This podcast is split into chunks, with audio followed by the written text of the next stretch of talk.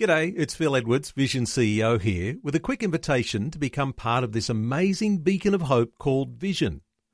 Together we can put our love into action to help people of all kinds build or rebuild their lives on the truth of God. Please consider the part you can play during our upcoming Visionathon appeal, remembering that it's your support that makes Vision possible, including this podcast. Audio on demand from Vision Christian Media. Today. Today. Today. Today with Jeff Vines, We are taking the gospel to the world. pastor, apologist, and Bible teacher. One truth that will be delivered in love and compassion, connecting every one person to all that God has promised them. You make me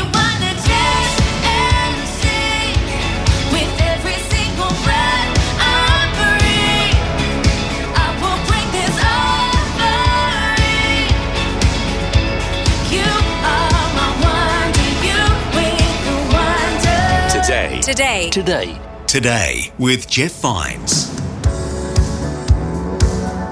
Hello and welcome. This is Today with Jeff Vines. And in this message, Pastor Jeff is talking about truth and love.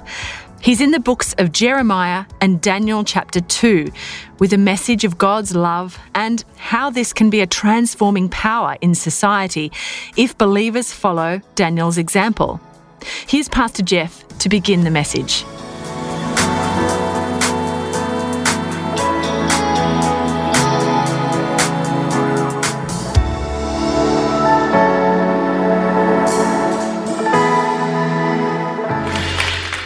Uh, we are in the middle of a series where we're saying that for, for where God is taking us, now is the time. So if you have your Bible, Jeremiah 29 and Daniel 1, they're connected. You say, I thought we were in Daniel. We still are. Jeremiah 29 and Daniel 1. And as I get you started in that, I want to give you a pop quiz. Is that okay?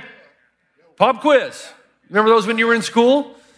When your teacher said, I'm going to give you a pop quiz and you panicked? All right, pop quiz. Now, this is easy because they're yes and no answers. So it's either yes or no. You got a 50 50 chance before we even start. Okay, and probably be best not to answer them out loud. You never know what's going to happen. First question yes or no. Did God mark out the place where you would live? Now, the question is do, do you think that God, you think you're here where you're living, wherever it is, do you think you live there by accident? Or do you think that somehow over time, of, over the time of your life that God has been orchestrating, fashioning all these events together to get you where you are in the here and now. Now, you'd have trouble if you said no, because in Acts 17, we're told that from one man he made all nations, that they should inhabit the whole earth, and he marked out their appointed times in history and the boundaries of their lands. So the Bible seems to indicate that you are where you are right now, and it's been no surprise to God, and God has actually been orchestrating events all around you in order to get you where you are in the here and now. So the answer would be yes. Second question yes or no. Do you think God calls you to a specific community? Yes or no? Do you think God calls you not only to live in the house you're in, the community you're in, but do you think that He's placed you in a community of people? And according to Scripture, again, the answer would be yes. Uh, because in God's eyes, or in our eyes concerning God, there's really no such thing as an accident. And God is a very wise investor, He's a master builder. So, according to Scripture, He knew where you were going to live, determines even where you're going to be, and then determines the community that you're going to be in so that you can use the gifts, talents, and abilities He's given you to make that community strong. Okay? So, the answer again, according to Scripture, would be yes. Question three Do you think we're living in a time that is especially hostile toward God? Yes or no? Yeah, pretty much. This is from Culture Watch. One of the most intolerant places on earth today is the Western University. Woe to any conservatives or Christians who dare to stand against the secular left dominance on campus. Anti Christian bigotry is alive and well in the West, but it is especially pronounced at our universities. It is open season on Christianity at most Western campuses today. A U.S. professor by the name of Richard Rorty symbolizes most of our professors at our secular universities. He says, I, like most Americans who teach humanities or social science in colleges and universities, try to arrange things so that students who enter as bigoted, homophobic, religious fundamentalists will leave college with views more like our own. You see? Now, notice the irony here. We're going to go from one indoctrination to the one we like. All right. Three, Dennis Prager, in a work called Still the Best Hope, says just as the purpose of Christian seminaries is to produce committed Christians, the primary purpose of most Western universities is, consciously or not, to produce committed secular leftists. The major difference between them is that Christian seminaries declare their purpose and Western universities do not. So, we live in a society here in the West. I mean, we're not, we don't have our head buried in the sand. We know that it's a society that no longer honors God, detests Christian morality, is angered by Christ's exclusivity, and shows great intolerance for the Christian community. Now, here's question four. How do you think you're doing so far? Question four Is the church the problem or the solution? Trick question. I think it's both. Now, this is going to astound you, or maybe not. Let's talk about the solution first. And remember, if I ever repeat something, it's not because I ran out of material. You know, I can preach for an hour and you know it. It's because there's something that I've said in the past that I want to make sure you don't skip over. You get so much new information every week. There are some things I want you to hear. Do you remember what we said during the book of Acts study when we talked about the Great Awakening? How in the middle of the 18th century, both France and Britain were experiencing the same social inequities. And as a result, there was the Industrial Revolution. There's this explosion that kept building and building in France. And finally, the powder keg just exploded everywhere, and you had the French Revolution, which was bloody and ruthless. But those same set of social circumstances were in Britain as well. Same issues, same pressure, same inequities. And yet, the powder keg did not explode in Britain. And historians tell us the difference between Britain and France was that Britain experienced, rather than a, a bloodied revolution, a great awakening through the preaching of the gospel. That the British Isles, up to one fifth of the entire population, all became Christ followers. They were captivated by the message of Jesus Christ. And as a result, it catalyzed social healing and multiplied over the next few decades so that the rich became generous, greed surrenders to generosity at the point of conversion, and the poor, they also received the power and the truth that moved them towards self discipline and hard work and a rejection of entitlement. So that, like cold air meeting hot air, this dynamic of Christianity brought a thundering applause from the masses. Now, in the wake of this amazing transformational power that we talked about in the book of Acts, these Christian converts began to abolish the slave trade. The, the, the, relationships between labor and capital improved. Child labor laws were reformed. Christianity fought for literacy, more people to read and become educated. The elderly were valued and respected. Orphans and widows were cared for and looked after. So every time somebody mentions something to me about what Christianity has done in our world, we forget that we in the West are an exact product of the Christ followers who had compassion for those who were hurting. And all because both the hearts of the rich and the poor have been transformed by the gospel. And all this comes out from where? 2,000 years ago, when there was a tiny group of peasants and slaves who believed that Jesus was the pre existing Son of God, come to earth, died, rose again on the third day. This little group that started out in the church had no political power, no cultural power, no educational power whatsoever, and yet it turned the world upside down with the gospel so that millions experienced joy and peace in the Roman Empire. It's an amazing story. And in the days of the Greco Roman world, just as in the days of, of the British Isles during the Enlightenment or during the Great Awakening, rather, the family was breaking down, the social structure was disintegrating, law and order were eroding, basic moral values were drifting by the wayside. But the followers of Christ so infiltrated the Roman world with the message and the teachings of Jesus Christ that by the third century, we said the emperor had to declare that Rome had become a Christian society. Amazing. Question four. Remember, I said I had five. Question four Is the church the problem or the solution? It's the solution, yes. Because, in, listen, any time in history that Christians have acted like Christians, the world changes. Any time in history when the Christians acted like Christians, there was dramatic social change. Is Christianity the problem? Yes. Here's when she's the problem when she hides behind the rocks and snipes from the bushes. when all she does is complain about how bad the world is, when she separates herself from society and stops impacting society with the truth of the gospel. And the reason we're looking at the book of Daniel, and man, we're going to get into some good stuff over these next few weeks. I mean, I'm, I'm excited because it's new stuff. It's stuff that I not discovered in my ministry before. So we're kind of setting the foundation, the stage. But the reason we're looking at it is because when you look at Daniel's culture, it's just like ours. It's just like ours. We feel that we're in exile. We feel that we've been relegated to the sidelines. We feel that we've been targeted for extinction. But here's the thing when Christ followers in the past have been sidelined, that's when they flourish the most. You know, if you want to kill Christianity, do you know what you do? Ignore it. Just ignore it. And Christians become fat and lazy and apathetic. They're not discipled, they don't grow, and they have no impact on society. But don't attack Christianity because every time you attack Christianity, it rises up with a force and power that is unstoppable. It's kind of like Jesus. You just can't keep a good thing down. So, the solution to the ills of society is the Christian. The problem to the ills of society is the Christian when he or she does not follow the pattern of Daniel. Now, Daniel gives us a pattern of how we are, how we're to live. I know how you're, look, I know what's going on here. Some of you just can't get off Fox News. Some of you just can't get off CNN. Whatever it is that you have a leaning toward, and you read it and you look at Google and you just get angry and it's making you really mad all the time. Because you think, oh, our country's just, it's just going to hell in a handbasket. So what you do is you hide behind the bushes and snipe. But Daniel gives us a different pattern.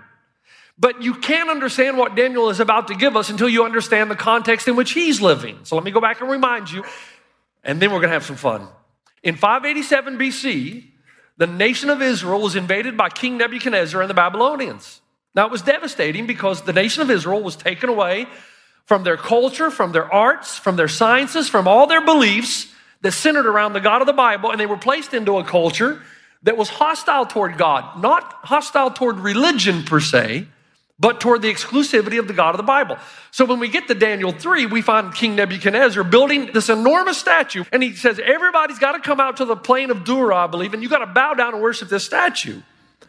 Now, here's the thing He said, You can still worship your own gods as long as you worship mine too.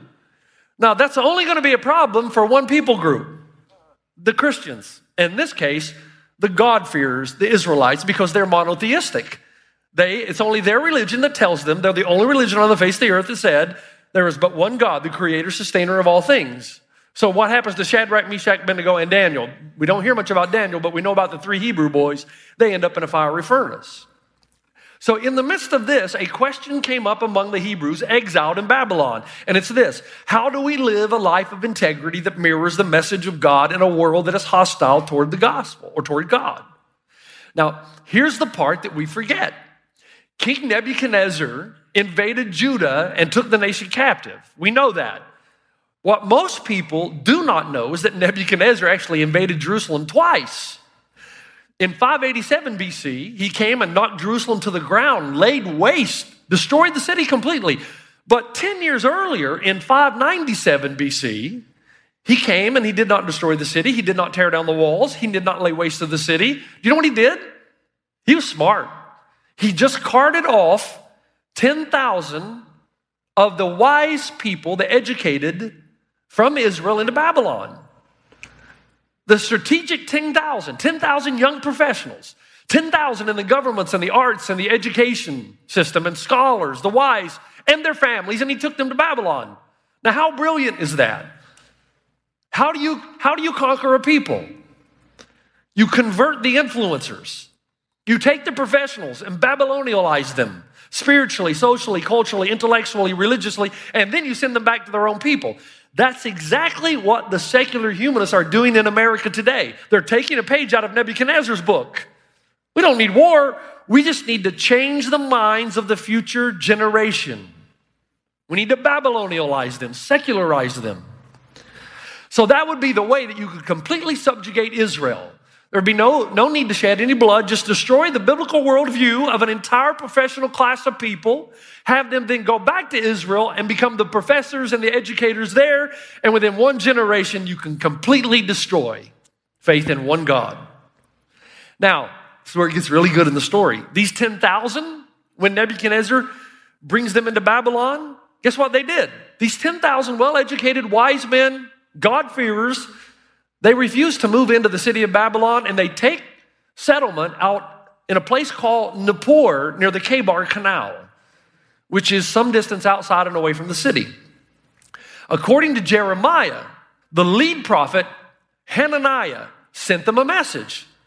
He said to them, Hey, do not move into the city. You might be taken into captivity. Don't go into the city. We're believers, they're not. Babylon is the source of pagan culture. Have nothing to do with Babylon or its people. Stay out and, in fact, pray against the city. Pray against it. We prophets foresee that God's going to judge the city. He's going to restore our proper reign. We'll be back in charge. So pray against the city and then stand back and watch the destruction begin and be happy about it. Be happy. I'm telling you that in the same way the secular humanists are taking a page out of Nebuchadnezzar's book, too many Christians are taking a page out of Hananiah's book. Let's just stop just for a second here. You know, I told you when I was a little boy, oh, I was a paper boy. I ran the paper route. That's how I made my money. My brothers were all jealous because I always had money because I was always willing to work.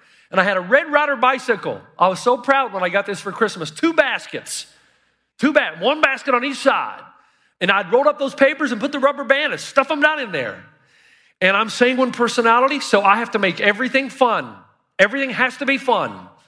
Uh, I painted houses for a while when I was in college, and I'd always have the radio going. The best music. I'd be dancing as I'm painting. I wasn't a very good painter, but I was a good dancer. And I would roll down the streets, and every street in our neighborhood was named after a tree. And I would roll down Mulberry and Hickory. I'd roll down these streets, and I'd pull. I didn't even have to stop, folks. Did not have to stop. I just pulled it out and fired it on the porch. Just going down, just firing away, because we didn't have fences, we didn't have walls back then. So in my neighborhood, everything was open. I could just, I could do it like an hour. I could deliver all my papers in one hour just on that bicycle. Okay? Now, that that neighborhood, unfortunately, was an evil neighborhood. evil. And every day around 3:30 p.m., my journey through the streets of hell began. And my first street was called Walnut Street, and it had a bully named Lynn Kiker. And I've told you his story in the past, don't have time to do that now, but he's a bully and a braggart. I don't know where he is today, but I'm guessing Leavenworth. he lived to abuse me, this kid. He would throw things at me, set traps for me. This, this is when I first learned to pray as a little boy. And here's my prayer my prayer would be things like God, get him. Destroy this heathen. Take him out. Poison his lollipop. Slip arsenic in his Coke can. Give him a bad case of the measles. Anything. And I would pray, God, take him out. He's evil. And then I'd have to go to Mulberry Street. And every, there were five streets. I can't tell you about every one of them, but the next street was Mulberry. And there was this family in the center of the street who had a big, old, ugly black Doberman. And his name was Satan. Who named, they named their dog Satan. I didn't know this would be a metaphor of life for me later, but Satan. And that dog would wait for me on the front porch. He was always home. He knew exactly what time the paper boy was going to be there. And he would, it was, it was horrible. He would show his teeth at me. He would, it was like, he would stand on the porch and give me a head start. He would just wait till I, he could have caught me long before I even got to his house. He would just wait and stand there, show me his teeth, chase me. Folks, you know, when you're 10 years old, you're going to have nightmares about this. I had nightmares, constant fear of this dog. And this is where I learned to pray with a sense of duty. I was inspired. God poisoned his dog food. Give him a gum disease. Cause his teeth to fall out. May he get hit by a car, a big car, like a truck or a van. May he not die immediately. May he suffer for days. Now, you say, Pastor Jeff, you said five questions. I've only heard four. Here's my fifth questions Do all dogs go to heaven? No. Some of them go to hell with the rest of the cats, and everybody knows that. Now, in the midst of all this, my parents and my church, although they were very well meaning, they were good people, they taught me one simple rule avoid evil people. Don't frequent their residences. Don't go where they go and do what they do. Stand out, stand alone, stand against. We're the people of God and they're not. Separate and wait for annihilation. Now, Hananiah is presenting this message to the people of God. And in the midst of this, Jeremiah, the true prophet of God, living back in Judah, he writes a letter to Daniel, Shadrach, Meshach, and Abednego, and everyone living in an exilic community. And he says, Don't listen to Hananiah. This is what the word of the Lord is. Now, remember, Jeremiah is the true prophet of God. And Jeremiah's letter in Jeremiah 29 became the blueprint for how you live in an exiled world. I'm going to read it again. This is what the Lord Almighty, the God of Israel, says to those I carried into exile from Jerusalem to Babylon build houses and settle down, plant gardens and eat what they produce, marry and have sons and daughters, find wives for your sons and give your daughters in marriage so that they too may have sons and daughters. Increase in number there, do not decrease. Also, seek the peace and prosperity of the city to which I've carried you into exile. Pray to the Lord for it, because if it prospers, you too will prosper. Do not let the prophets and diviners among you deceive you. Now, this would have been absolutely shocking, unbelievably counterintuitive. Jeremiah says, Don't withdraw. Don't pray that God would punish them. Don't wish destruction upon the city. Don't rejoice in their downfall. Can I just stop there? Okay, we're going to get personal. How many of you wish something bad would happen to Hillary Clinton? How many of you wish that something bad would happen to Donald Trump? How many of you wish that something bad would happen to CNN or Fox or MSNBC? See, you're you got a problem. The information we're given is that God doesn't work that way. He says, Seek the peace and prosperity of the city to which I've carried you into exile. Pray to the Lord for it, because if it prospers, you too will prosper. Should be praying for Hillary Clinton and Donald Trump. Do you want to understand the book of Daniel as we go deeper into it? Then it begins by understanding Jeremiah 29 and the blueprint for living in a Christian or Western, rather, society. How do we live a life of integrity that mirrors the message of God in a world that is hostile toward God? Now, ultimately, here's what we learn quickly three powerful truths. This is the blueprint. I think the first thing God would say to us today is chill. chill. I got this. Love. Plant some gardens. Take a wife. Take a husband. Go to school. I got this. Pray. Three things. Number one, remind yourself what God is doing. History is about redemption. Redeeming man is God's ultimate priority. Helping people far from God come near is your calling. So, what God is saying is this Babylonian takeover is all part of my plan. Oh, could you imagine the Israelites hearing that? What? The destruction of Jerusalem and your exile? Saw it coming, didn't stop it. It's part of my plan that you lost cultural power, Christians. It's part of my plan that you're living in a pagan, wicked city. It's part of my plan to use you for purposes of redemption. I need you to help this pagan society reimagine itself.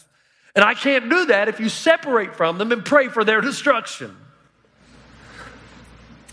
You know, my father told me once be careful that you pray for, for, for people's destruction. Be careful for praying that God would bring destruction on injustice because you might be the first one he takes out.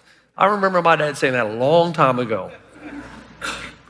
God is saying to his people, You're having to live as believers in an unbelieving world. It's part of my plan. I designed this. Now move in there. Don't stay away. Show them what it's like to be the people of God. Let them see your holiness and purity, your grace and your mercy, your kindness. Let them see your determination to make this place a place of prosperity. Seek the peace and prosperity of the city to which I have carried you into exile. Pray to the Lord for it, because if it prospers, you too will prosper. So if we're doing our job, that means our schools are going to be better, our city's going to be better, poverty should decrease, prosperity should increase.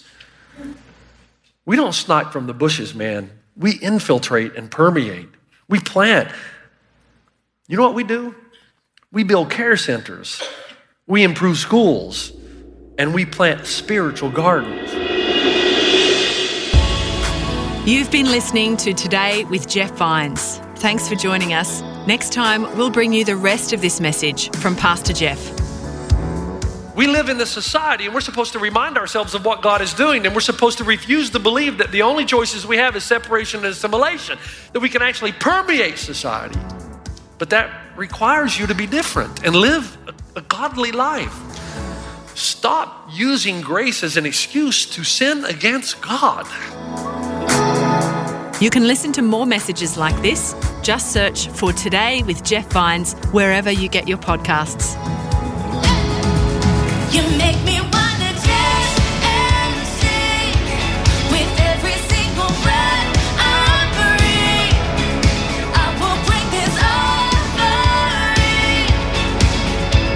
You are my wonder you with the wonder today. Today. Today Today. with Jeff Vines.